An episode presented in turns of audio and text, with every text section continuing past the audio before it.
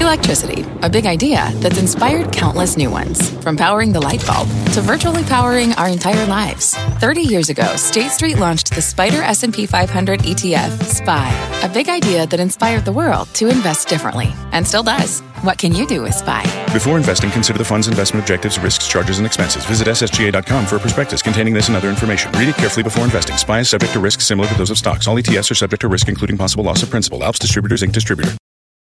You're listening to The Exchange. Here's today's show.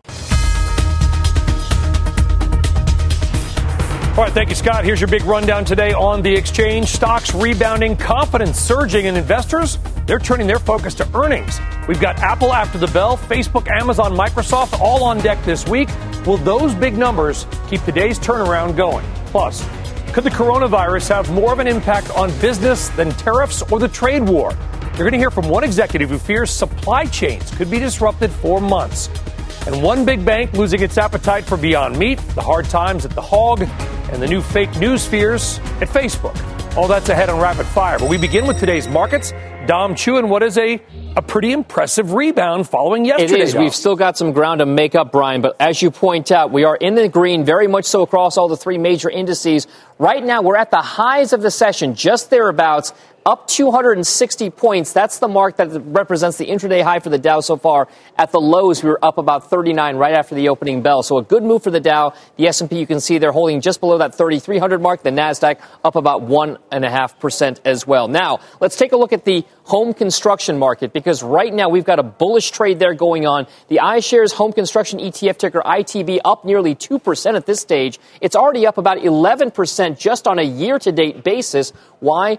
Pulte home earnings helping that and some bullish data on the housing front. So watch that home construction market. It continues to be hot. And then check out these big earnings movers. All of these are Dow components. 3M, Pfizer, United Technologies, all moving on earnings today. Not great news for 3M or Pfizer on that earnings front. However, United Technologies, its merger and separation, Raytheon and Otis Elevator, everybody else on track, up 2%. And of course, Apple, as you point out, Brian, the big earnings report after the bell today. The Dow components very much in focus today. Back over to you, Brian. Yes, they certainly are. We'll have all that Apple news, by the way, in Fast Money tonight.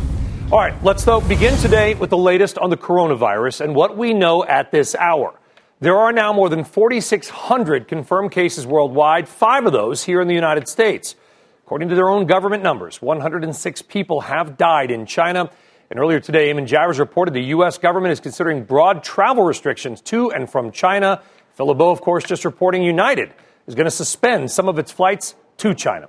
All right, there's a lot of angles. Let's dive in. Meg Terrell is following all the latest here at home. Yoon is live in Beijing with the very latest there. Meg, let us begin with you. And again, what we know literally on a story that continues to develop hour by hour. It sure does, Brian. Health Secretary Alex Azar convened a press conference just late this morning where he confirmed that U.S. case counts have rem- remained at five since Sunday. He said the novel coronavirus is potentially a very serious public health threat, but at this point, he said Americans should not worry for their own safety. Still, he said this is a fast moving and constantly changing situation and that there are many still unknowns about the virus, including the speed of its infection, the severity, and whether it spreads before symptoms show. Now, CDC Director Dr. Robert Robert Redfield noted that China has cited some evidence of spread before symptoms, but said the U.S. hadn't been able to examine that data itself. Meanwhile, the CDC heightened its travel advisory to recommend that travelers avoid non essential travel to all of China, and Secretary Azar addressed the possibility of travel restrictions in the U.S. We are urging China. More cooperation and transparency are the most important steps you can take toward a more effective response. Beyond that, all options for dealing with infectious disease spread have to be on the table, including travel restrictions. Still, he said that is not the preference right now. They want to rely on tried and true methods, contact tracing, trying to isolate and identify cases in order to stop the spread in the United States. But it is a pretty interesting step. They're talking, even just talking about travel restrictions like that here. All right, two quick follow ups. Number one, where is the World Health Organization? Where do they stand on this right now? And number two, given that China arguably knows more about this virus than we do here, have they been good about sharing information and data on it with the United States government? On the World Health Organization, they are, the leadership is actually physically in China right now. And of course, last week they declined to call this a global public health emergency, but said today that they stand ready to reconvene that emergency committee uh, at a very short notice, and we could see more news coming out of them potentially. Uh, meanwhile, in terms of U.S. and China data sharing, we did sense some frustration from health officials here in that press conference this morning with China really urging China to share more information, um, share more about what kinds of work is going on in terms of therapeutics and diagnostics as well, um, to try to really enhance their response. All right, Meg Terrell, thank you very much. All right, now let's head to Beijing, where Eunice Yoon has been tirelessly reporting on this, all, of course, while trying to deal with it personally and in a city that is largely on lockdown. Eunice Yoon, we do appreciate it. Uh, Eunice, uh, where does the government of China stand inside of the country of China with data? How much is this dominating the airwaves, the newspapers, the public discourse? It's dominating the airwaves and is um, pretty much every major headline at this point. It didn't start out that way, but these days it definitely is uh, the top, top, top news. And that's mainly because there was an increase in the numbers, which appeared quite dramatic and has seemed now as though it's really motivating the government to uh, step up its efforts to be much more prepared for a rise of patients as well as uh, uh a need for more care for these potential coronavirus um, victims. The uh, local media has been reporting about how uh, Beijing as well as a Chinese, a central Chinese city of Zhengzhou, have joined Wuhan, the epicenter of the outbreak, in building prefabricated hospitals. Uh, Wuhan has already been doing this by uh, build, uh, constructing uh, two hospitals, and, and, now it looks as though Zhengzhou is also going to be doing the same thing in just a matter of days. Now, this comes as President Xi Jinping, as Meg had talked about, uh, was meeting with the World Health Organization chief here in Beijing. Uh, the president had told the chief that uh, he believed that uh, the coronavirus was a devil but that Beijing was very confident it would be able to slay that devil. Brian? You know, actually, Eunice, over your shoulder, we're getting a look at action in Beijing. I understand it's 2.05 in the morning there, so it is sort of late at night slash early in the morning. But that is a main highway, main road through the capital behind you there. We've seen about five cars in two minutes. Would that be a normal amount of traffic, or literally is that sort of representative of the kind of commerce and activity that we are seeing? Well, as you said, it is two o'clock in the morning, so obviously there's going to be fewer uh, cars on the road. But as you pointed out, this is a major thoroughfare here in China. It leads straight to the Forbidden City. Um, it's one of the most important um, avenues, um, and uh, it's the the activity in the city has really ground to a halt. A lot of that is because uh, people are really nervous about going out, especially when it comes to public places, as we've talked about, um, and because the um, the the, the uh, health officials have uh, um, confirmed that the coronavirus is so contagious. Um, even when you're not mm-hmm. exhibiting mm-hmm. symptoms, uh, that's led people to be much more uh, fearful about uh, getting too yeah. close to other people, especially when they don't know where they've been or, yeah, or, or gone. remarkable anecdotes in a city that is the size of New York, Los Angeles, and Chicago combined. Eunice Yoon, thank you very much. Well, this week, most Chinese companies were already scheduled to be closed for the Lunar New Year holiday. But your next guest says he doesn't expect anything to return to normal next week or possibly longer. And that could have big impacts on the supply chains that U.S. and global companies have come to rely on. Nathan Resnick is the CEO of Sourcify, a company that matches businesses with factories in China. Nathan, as I understand it, you were actually scheduled to go to China either, I guess, last week or in the next couple of days, and you have decided to cancel your trip. What are you hearing from inside that country and your business sources? That's correct. I mean, you know, all of our employees are staying home. We know through our factory partners that they're telling their employees to stay home. You know, this virus is really widespread and there's a lot of fear on the ground in China. And there's going to be trickle down effects in everyone's supply chain for the next, I would estimate, six months. We look at people coming back theoretically on Monday from this holiday. What would be the normal lag time to kind of get things back up and running after that five days? And what do you expect to happen now? Well, normally this is forecasted. You know, every year there's the Chinese New Year where factory workers return to their hometowns to take a break, and typically they return to work. But now this break, this Lunar New Year, has been extended, and so many factory workers are not returning to these factories. And I know, especially in Wuhan, there are some major factories. You know, Apple's main supplier, Foxconn, employs thousands of people there, and a lot of those factory workers have been told, "Do not return. We don't want to risk." uh, this this you know virus. So, do we have any idea how much inventory may be built up that can still be shipped or already is in transit? And how much do you anticipate supply chains for everything from Apple's iPhones to socks to be disrupted, Nathan? It's going to be disrupted across Southeast Asia because it doesn't just stem from these assembly factories, it also stems from the raw material factories. And that's really where China's main hub is. And so I think even if your supply chain is outside of China, there could be effects from the coronavirus. And it's really just important to be aware what's going on with your factory. And at the end of the day, you know, health is most important. So yep. we hope, you know, these, this virus is contained. I know you've been to China often. You obviously work there as well part time, Nathan. This morning on CNBC, we had former FDA Commissioner Scott Gottlieb on, and he said effectively, and I'll let him say it in a soundbite here, and I want you to comment, that you can't trust a lot of the data we're hearing from China. Listen to this. I think the Chinese haven't been forthcoming with information, so we've been patting them on the back for being good actors in this case because they're behaving better than they did with SARS. They're still not behaving well. They've, been, they've concealed key information, including that this was spreading to healthcare workers, which they didn't admit to last week. So we don't really know the full scope of what they're facing.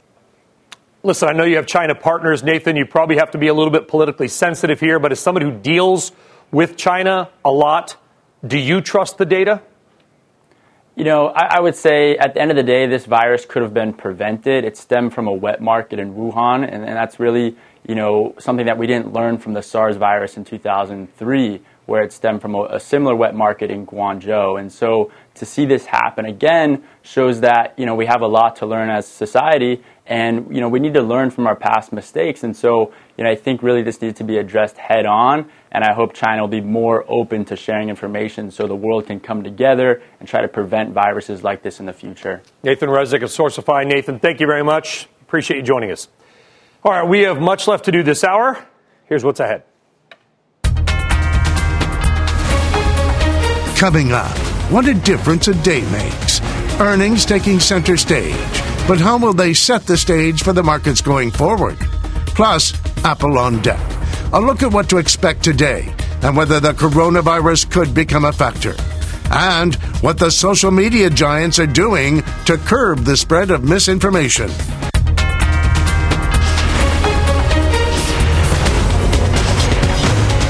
This is The Exchange on CNBC. What's on the horizon for financial markets? At PGIM, it's a question that over 1,400 investment professionals relentlessly research in pursuit of your long term goals. Specialised across asset classes, but united in collaboration, our teams provide global and local expertise. Our investments shape tomorrow, today. Pursue your tomorrow with PGIM, a leading global asset manager.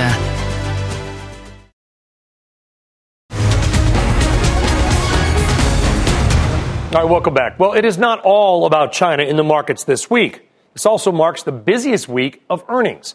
Technologies, you might imagine, well represented. Three of the so called FANG names are out this week, including Apple tonight. Industrial names stretch from GE to Caterpillar to Honeywell. Eli Lilly, Biogen, and Amgen will lead pharma and biotech. On the consumer side, you got Starbucks, McDonald's, and Coke earnings out this week. list goes on with the defense names General Dynamics and Northrop Grumman as well as oil giant Chevron and Exxon. And if that wasn't enough, maybe the comeback story of the year Tesla. Let's dig into all this. We're joined by Michael Yoshikami, CEO of Destination Wealth Management. He's out west. And David Wright, portfolio manager at Sierra Funds. He joins us on set. David, I'll begin with you. Obviously, as somebody just wants to run money, look for value, uh, analyze stocks, analyze markets, how much has this outbreak of the coronavirus sort of made it more difficult for you to do your job and understand the markets right now? Okay, well, we don't uh, deal in stocks at all. We don't analyze U.S. industries or individual stocks. We're, we're global macro. Uh, we look well, at that asset that classes. goes into that. Uh, well, yes, uh, but I meant uh, stocks generally, like the, right. the world of Okay. equities. Yeah, uh, exactly. Uh, right now, we're in European small cap, and I believe that's our only common stock equity exposure. We have a lot of preferred stocks in the U.S. Um, I, I'll, I'll just uh, take a dive here or a uh, plunge and say that uh, when you look at a chart of the S&P six months from now, you won't even see this. Why are you so confident in that, David? Every single exogenous event in the last 50 years has disappeared after a few market days. Uh, the big dives in the stock market, uh, per, for example, the crash of 87, big example, no one can ever find a catalyst uh, for the really big drops. Uh, we've had a couple big drops in the last couple years, and they, there really wasn't a catalyst for those. Uh, so we have these exogenous events, and they, they really uh, don't impact the market. Interesting point of view. Michael Yoshikami, do you agree with that? Uh, well, I, I think that it is going to have an impact on the market. I think in terms of your um, perspective in, in terms of what this virus outbreak might mean for investors, particularly coming up on earnings season, uh, as unfortunate as the human tragedy is, this sort of panic and uncertainty creates softness in markets. Uh, the market dropping 450 points yesterday, even though it's bouncing back today, uh, I think is really a recognition that investors generally are pretty emotional and pretty frightened. Uh, they're worried about what's going to happen in emerging markets and multinationals, and I think that creates opportunities for investors uh, when there is an overreaction, assuming it, assuming this is an overreaction, which I think it probably is. You know, Brian, it was interesting. I was actually in China uh, three weeks ago, and uh, I was talking to someone from uh, Qingdao actually yesterday, which, if, if viewers are not aware, is pretty far away from Wuhan. Uh, it's actually on the east coast of China, and it's a ghost town. People aren't going out. People aren't going to movies. They aren't going to malls. They're really more concerned about where can they get food that they don't believe is contaminated. So I think that sort of panic is going to have an impact on emerging market equities, and it certainly is going to create some softness, in my view, uh, in the U.S. market. Because what we're talking about, David, is effectively, and I'm going to be rough with the numbers here, one fourth of the global economy mm-hmm. in China. Mm-hmm. That, as we've talked about, we're getting anecdotes, we've got our reporters on, is, is ground to a halt. That has got to play havoc, I think, with global macro. Well, uh, yes and no. If you look at the Hang Seng, it hasn't even had a ripple. Uh, again, uh, things like this always seem dramatic in the very short term, and I'm not saying this time couldn't be different. Uh, it, it, certainly is big uh, for the moment, yeah. but if you look at the impact of the SARS virus on the markets, and, that, and SARS uh, concerns lasted quite a while, if you look at even a six-month chart of that period of time, you won't notice any impact um, for more than a few days. Uh, for the SARS stuff. Yeah. On the earnings side, Michael, let's focus on that. Obviously, 130 some companies reporting. If the numbers are good, if the guidance is pretty good from the big names that we care about, is that enough to sort of counterweight what else we're seeing in the world? Yeah, I think it is. I, I think that it's going to come down to earnings. I think there's going to be, as I mentioned, some softness based on the panic about the virus, but it's all going to come down to earnings. And in the United States, the economy is basically reasonably healthy. It might be slow growth, but we have very, very low unemployment, no inflation for all practical purposes. And so I think earnings are really going to matter. And I think you make a really good point, Brian. It's not just earnings, it's guidance. That's what's really going to matter. How conservative are global multinationals going to be given the uncertainty uh, in one fourth of the global economy, as you correctly point out, which is which is China. I think the guidance is really going to be key for pushing the markets. Michael Yoshikami and David Wright. Gentlemen, we appreciate your views. David, thank you very much. Michael, thank you. Thanks, All right, Brian. coming up, there is a lot of misinformation flying around the internet about the coronavirus. So, what are Facebook, Twitter, and others doing to help stop a problem that, in some ways, their own platform enables? We'll let you know. The UK going it its own way with Huawei, what they've done that is sure to anger one President Trump. And a reminder you can always watch us live, listen to us on the go on the CNBC app. Download it today. We're back right after this. CNBC has quick and easy to understand business news updates at the open, midday, and close every weekday. Markets, money, and more from Wall Street to Main Street. I'm CNBC's Jessica Ettinger. Follow and listen to CNBC Business News Updates wherever you get your podcasts.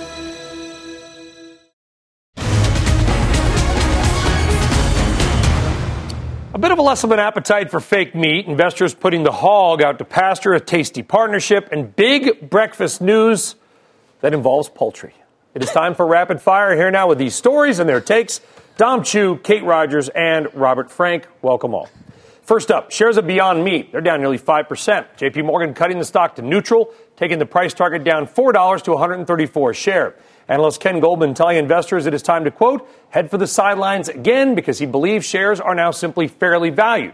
We should note, while shares are down today, stock's still been red hot, more than 50% in January, on pace, Kate Rogers, for its best month ever.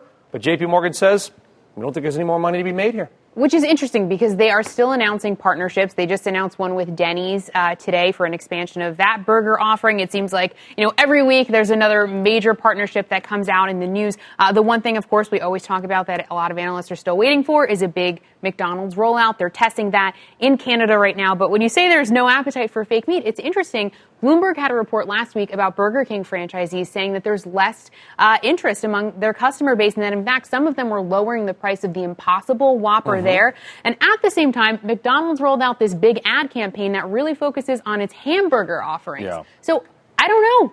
Maybe there is We're less starting appetite. to see it everywhere. Well, I can mean, we- can every we look store at I go to, three every burger place, it's like beyond impossible is everywhere. And it's, but you think it's a little faddish, only because people, they may love it, but everyone's going to try it. Yeah, right. And, Did you and that's it? the I tried question. it. I did, of course. I You have to. First Yeah. of all, we talk about the stock, so we need to eat the product. It's good, but what's the secondly? I'll eat anything. Right, but that's the question. What's the sustainable everyday market for people that beyond just going, "Oh, I'll try this? Yeah, it's almost as good as regular meat, but are they going to try it day in and day out and pay that extra margin? And are these companies going to remain sort of non commodity brands that can charge a premium? So when I first when I first got to the office this morning earlier today, I, I saw the call on Beyond Meat. I saw that it was from Goldman over at J.P. Morgan, and immediately I thought, "Whoa, this is a big deal." Why? Because Ken Goldman over at JP Morgan was the first of the analysts to come out there and say this is going to be a massive market, put the multi billion dollar total addressable market or TAM numbers on these things, said the runway was huge. And all of a sudden, the same analyst who made that big, bold call right after the underwriting cooling off period happened mm. comes out and says, hey, you know what, guys? After a 67% run in just like the last three or four weeks, this thing but may explain be this. Explain, his price target is 134, 138. Mm-hmm. The, the stock is at 119.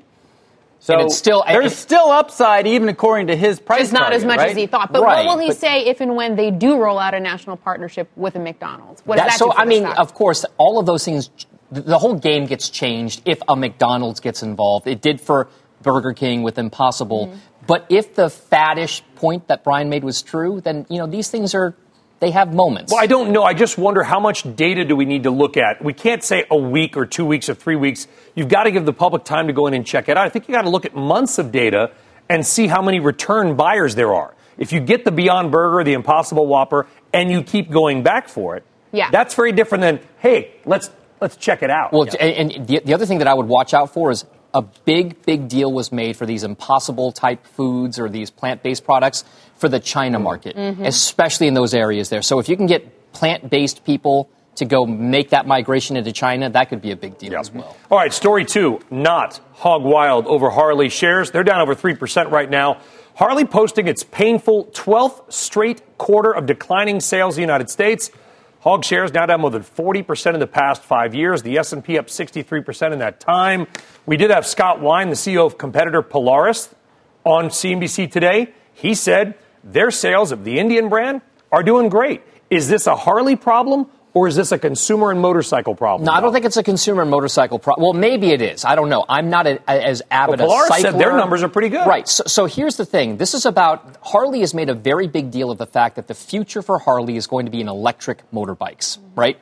If you're going to take that Harley internal combustion engine aura, that, that feel of it, and turn it into an electric bike and make it work, that's a big deal. If Polaris can do the same thing with, with, with Indian, that's great as well.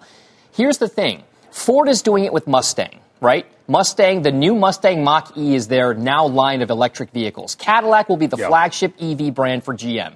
There is nothing to say that an established brand like Harley cannot be electric if that is their I, I, I, I will push back on that because there is a saying in the motorcycle community that loud pipes save lives. Yeah. And Harley riders, you may hate their noise, but it saves their life because the guy driving with his AirPods in might hear those loud pipes to his left and not just move over.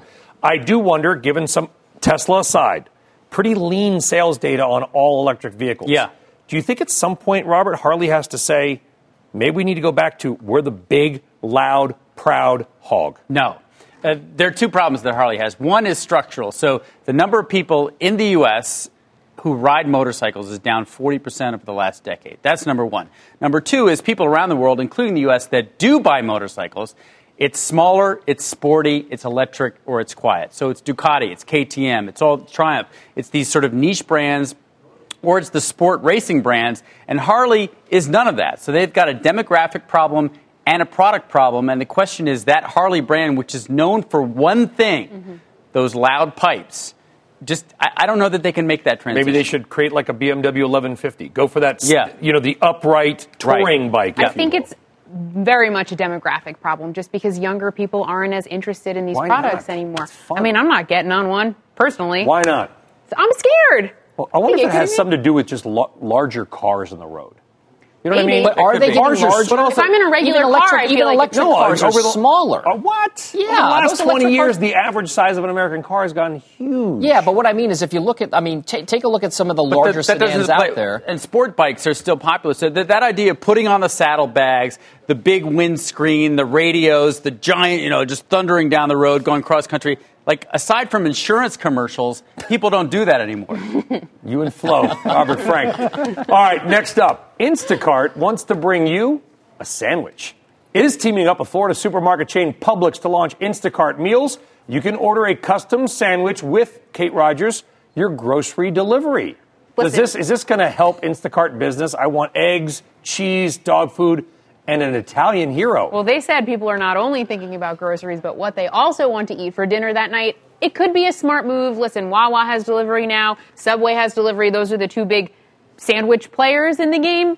It's worth it for them to try it out. They have a really big presence. They partner with uh, retailers that are operating 25,000 stores all over the country, including Publix. It's a big footprint. Why not try it out and see if it works? Publix sandwiches are so good when I'm in Florida. In the Are they? You have to Oh, go get 'em. So good. Yes, they so are. So good. so And they're they're- they're known for the sandwich. Yes. I think it's like a a good Wawa. Grocery store sandwich, them and. Wegmans are probably the, the two really places I good. would, I'd like no. But waiting on the deli line is one of my least favorite parts of going to the grocery store. If you can get rid of that, even if it's just pickup, forget about delivery, I'm all in. You, you think so? This might push the Frank family to order a sub and use Instacart Well, because have now you can get the sub. where I live, but yeah, with but anything, I absolutely. Publix, Yeah, by no, the way, it's a I think great they're only in Florida, right? Or, I mean, just the they in southeast. Georgia at all? Southeast. I think just and they're everywhere region. now. About Yes. every Yeah. exit. Really nice Yeah. Every exit It's like is the a Stop Waffle and House, Shop in the Publix. Northeast. Waffle Yes. House, Like, which Publix. Publix is that next to? And then you know where it is. It's next to the Waffle House.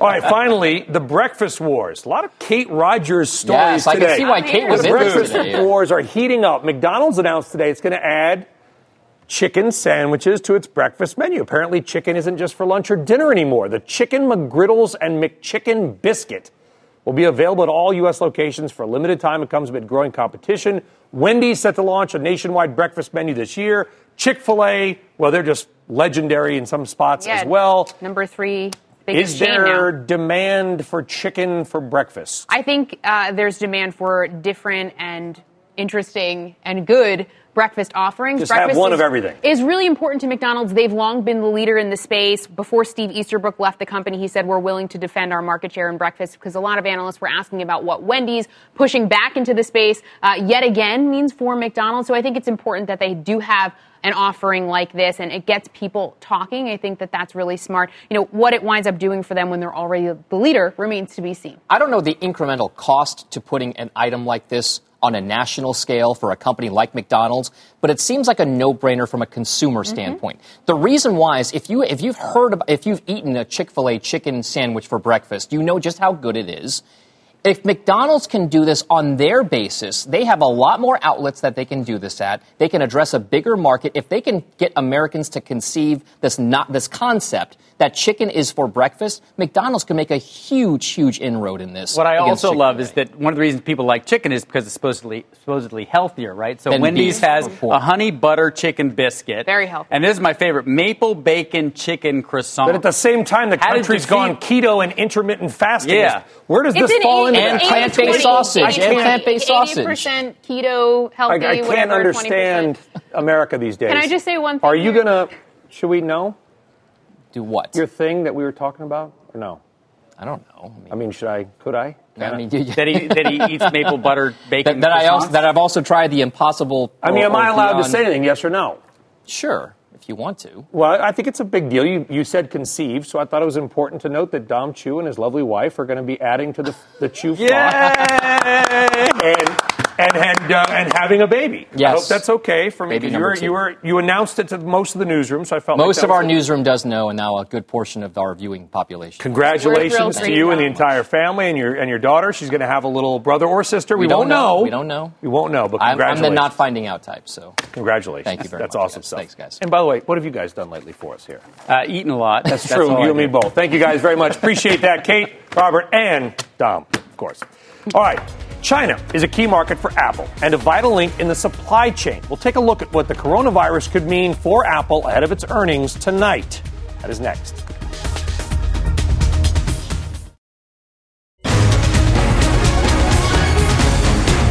So Apple is going to report their fiscal first quarter earnings after the bell today. And while its business in China has picked up lately, the question now, of course, is very obvious. Could the coronavirus derail Apple's progress? Josh Lipton is in Cupertino with what to watch tonight and more about China. Josh.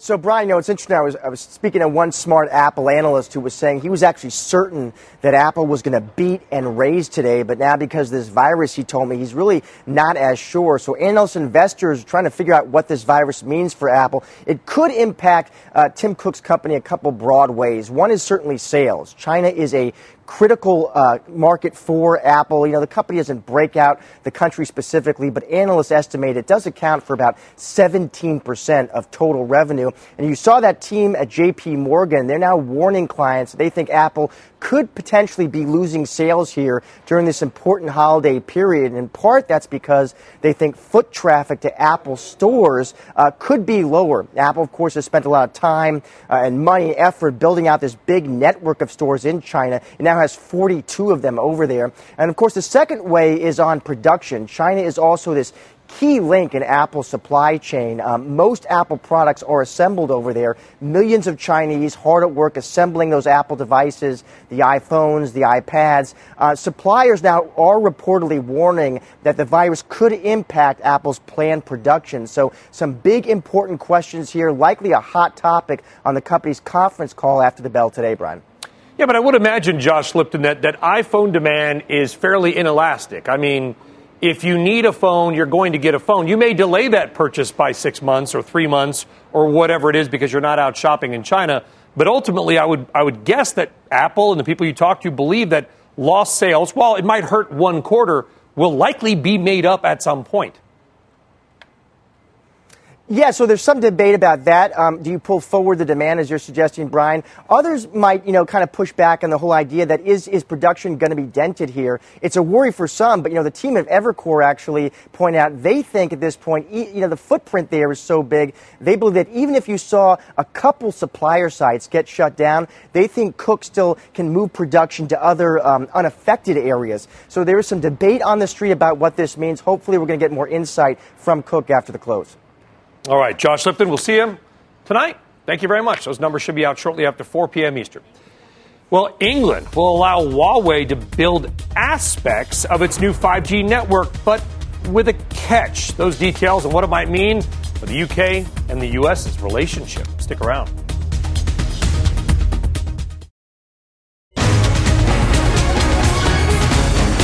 All right, welcome back. The United Kingdom is making a final decision on what role, if any, Chinese company Huawei is to play in the building out of their 5G mobile network. The United States is not pleased with the decision if it involves Huawei. Eamon Javers is here now to explain the complicated and contentious decision and relationship. Eamon. Yeah, Brian, that's right. Both the White House and Downing Street are confirming now that President Trump and Prime Minister Boris Johnson spoke by phone earlier today. Not a whole lot of detail from either side on what exactly the two men talked about. But we do have this statement from a senior administration official that the White House put out early saying that they are disappointed in the UK decision to allow Huawei to have access to at least some of its 5G network. The White House saying uh, there is no safe option for untrusted vendors to control any part of a 5G network. We look forward to working with the UK on a way forward that results in the exclusion of untrusted vendor components from 5G networks. We continue to urge all countries to carefully assess the long term national security and economic impacts of allowing untrusted vendors access to important 5G network infrastructure. So that's where the conversation stands as of now, a point of tension between Washington and London at this point, Brian. Yeah, I mean, is it just does the U.S. have any pull over this at all, Eamon, or is it we can just ex, you know express our displeasure and move on? Well, I mean, the U.S. is definitely expressing its displeasure. And the concern when you talk to White House aides here uh, is of the national security relationship between the two countries. They share so much sensitive material, the two governments do, uh, over a lot of these networks. They just don't want, the U.S. side just doesn't want any Huawei components being involved in any part of that process. Uh, the Brits, though, are making an entirely different economic decision, deciding that they can allow Huawei access to some, but not all, of their network, keeping it out of the so called core pieces of their network. They feel that that is mm-hmm. the right approach for them economically uh, and technologically. The United States simply disagrees, but you know England is a separate country, and the United States doesn't have final say over that. I know, but listen, you have literally written the book on cybersecurity. Are the, are the people that you talk to, Eamon, do they believe that Huawei is truly a threat? I've spoken yes. with people on both sides who said this is ridiculous, and others who would say, how could you let effectively an arm of the Chinese government control right. the network that accesses top secret and dangerous government information. Yeah, White House officials will say to you straight up, this is a threat. We do not trust Huawei. We don't want them in the network. We believe that they could be giving the Chinese backdoor access uh, to anything that passes through those networks. But you talk to other people and they say there's no evidence of that. There's no uh, public evidence linking Huawei to doing anything like that on behalf of the Chinese government. So the, the White House simply saying, we just don't want to take the chance here. Officials I talked to today say they believe this will be an iterative process. They don't think today is the end of the line. They feel that they have uh, more conversations coming uh, with the UK side, but uh, ultimately the UK is going to make its own decision here, and the United States is going to have to live with it. You know, there's a book called Broker Trader. Lawyer Spy by a guy named Eamon Javers. You should check it out book. because it's, it's got a, a lot book. on cybersecurity, I'm told. Yep. Eamon, Absolutely. thank you very much. Thanks for the plug, Brian. All right, of course, always. With coronavirus spreading rapidly around China and parts of the world, social media companies are now faced with another problem misinformation. So, how are the likes of Facebook, Twitter, and others fighting a problem that largely originated because of their platforms? We'll talk about it next.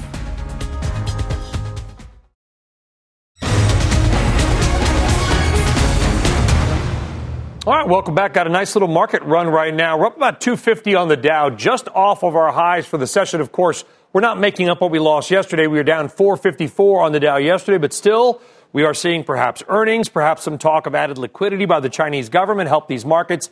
Dow right now up 250, S&P and Nasdaq also responding. Well, while public health officials are working to contain the coronavirus, social media is trying to control the spread of misinformation. The Washington Post reporting that Facebook, Google's YouTube, and Twitter are all scrambling to combat falsehoods on their platforms. Here now to take a closer look at what steps they are taking is Tony Romm, senior tech policy reporter at the Washington Post, as well as our own Julia Boorstin. Tony, I'll start with you. Uh, what are the problems, and what are these companies, who, by the way, their own platforms are the reason they exist, doing about it? Right. It's not enough to have a public health crisis. We also have a misinformation crisis, as we're starting to see on major social media sites. And the claims are widespread. They're things that conflate exactly how the disease is transmitted to people, about cures that don't exist, the same kinds of things that we've seen on Facebook, Google, and Twitter about a whole host of other health topics. And so, in the minds of regulators and in the minds of experts who track this sort of thing, it's just the latest indication that these companies need to do more to stop the spread of viral misinformation, and that the stakes are much higher than politics. It's actually something that could affect the decisions that people make with respect to medical care. That's true. And also, Julia Boorstin, I would imagine the other slippery slope here, aside from obvious the, the concerns that Tony just pointed out, is that these platforms, they largely exist by saying, yo, we're not publishers. We're not responsible for what's on our platforms. It's the people that are the problem. So they're caught between a rock and a hard place. Well, look, I mean, Facebook, YouTube, Twitter, all of these platforms have said that they are taking steps to prevent the spread of misinformation. And they do seem to have a different standard in terms of being willing to take action when it comes to public health crises. And all of these platforms have tried to sort of downrank or make uh, information that misinformation about vaccines less prevalent in people's news feeds. But what I think is really interesting here is these platforms say that if there is an article that people are sharing that has fake news in it when it comes to public health, then they just make sure that it doesn't surface as much. They sort of downrank it in their newsfeed so you're less likely to see it. But I think what will be really interesting here is whether these um, these platforms go to the next step and they say we're not going to just downrank this so you're less likely to see it. We're going to take it off in, entirely. Um, but there's also this other challenge of this idea of private groups. If someone joins a private group and people are just sharing ideas or um, misinformation between each other there, that's even harder to monitor yeah. than when someone just shares something to their news but feed. You so could a do lot a, of different challenges. You could have done a group phone call 20 years ago, Tony. So people want to chat amongst themselves. You know, they, they're going to do that in a bar or whatever, wherever they can from a mass distribution perspective, I think is the problem. But there also seems to be an issue of they, how do the platforms know what misinformation is? We don't know a lot about the coronavirus. Do they have CDC employees monitoring Twitter feeds to see, hey, I don't think that's right? Right. Well, there are a couple issues here. The first is that it's not just that these conversations are happening in small groups. It's that the Facebook algorithm will put the content from that group closer to the top of your news feed. So if you end up joining one of these things, they essentially become self-perpetuating echo chambers. This sort of lends itself to the bigger argument that we're having in Washington and in Silicon Valley about whether structurally these companies enable this kind of misinformation because of the yeah. different tools and features that allow content to go viral in the first first place. Now, among some of the things that the companies have done here is help redirect people to more authoritative news sources. So if you're in the United States right now and you go onto twitter.com and you search for the coronavirus, Twitter will point you in the direction of the Centers for D- Disease Control and Prevention because it sees that as an authoritative source. But in, it, it, it's the case that um, sometimes what the companies have done have not been uh, as effective as they could be. So we pointed out, for instance, that Facebook is doing these fact checks and downranking troubling, incorrect information. The thing is, as we did our analysis, as we joined a lot of these groups, we saw that the content was not labeled and perhaps had not been downranked in all cases. So again, there's just this question of whether what some of the companies say they're doing here yeah. is actually having the intended effect. Oh, there is still work to be done. I have a feeling, guys, we've got to let you go that ahead of this election thing I keep hearing about, this might be only a more contentious topic. Tony and Julia, great stuff. Thank you both very much. We got a Dow rally here. Dow's up 231 points. And a reminder, huge earnings tonight. You got Apple out after the bell. You've got Microsoft and Amazon later on in the week. You got the coronavirus. There was a lot going on. That is it, though, for us on the exchange today. You've been listening to The Exchange. Make sure you're subscribed to get each episode every day, same time, same place. CNBC has quick and easy to understand business news updates at the open, midday, and close every weekday. Markets, money, and more from Wall Street to Main Street. I'm CNBC's Jessica Ettinger. Follow and listen to CNBC Business News Updates wherever you get your podcasts.